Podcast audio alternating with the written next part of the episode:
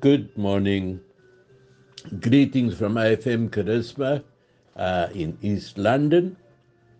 Wishing you a marvelous day.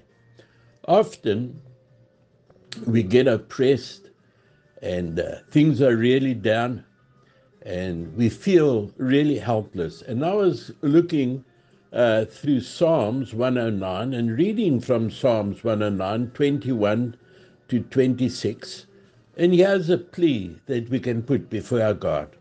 Starting at verse 21 then of Psalms 109. Be true to your name, Lord God. Show your great kindness and rescue me. I'm poor and helpless. I've lost all hope. I'm fading away like an evening shadow. I'm tossed aside like a crawling insect. I've gone without eating until my knees are weak and my body is bony.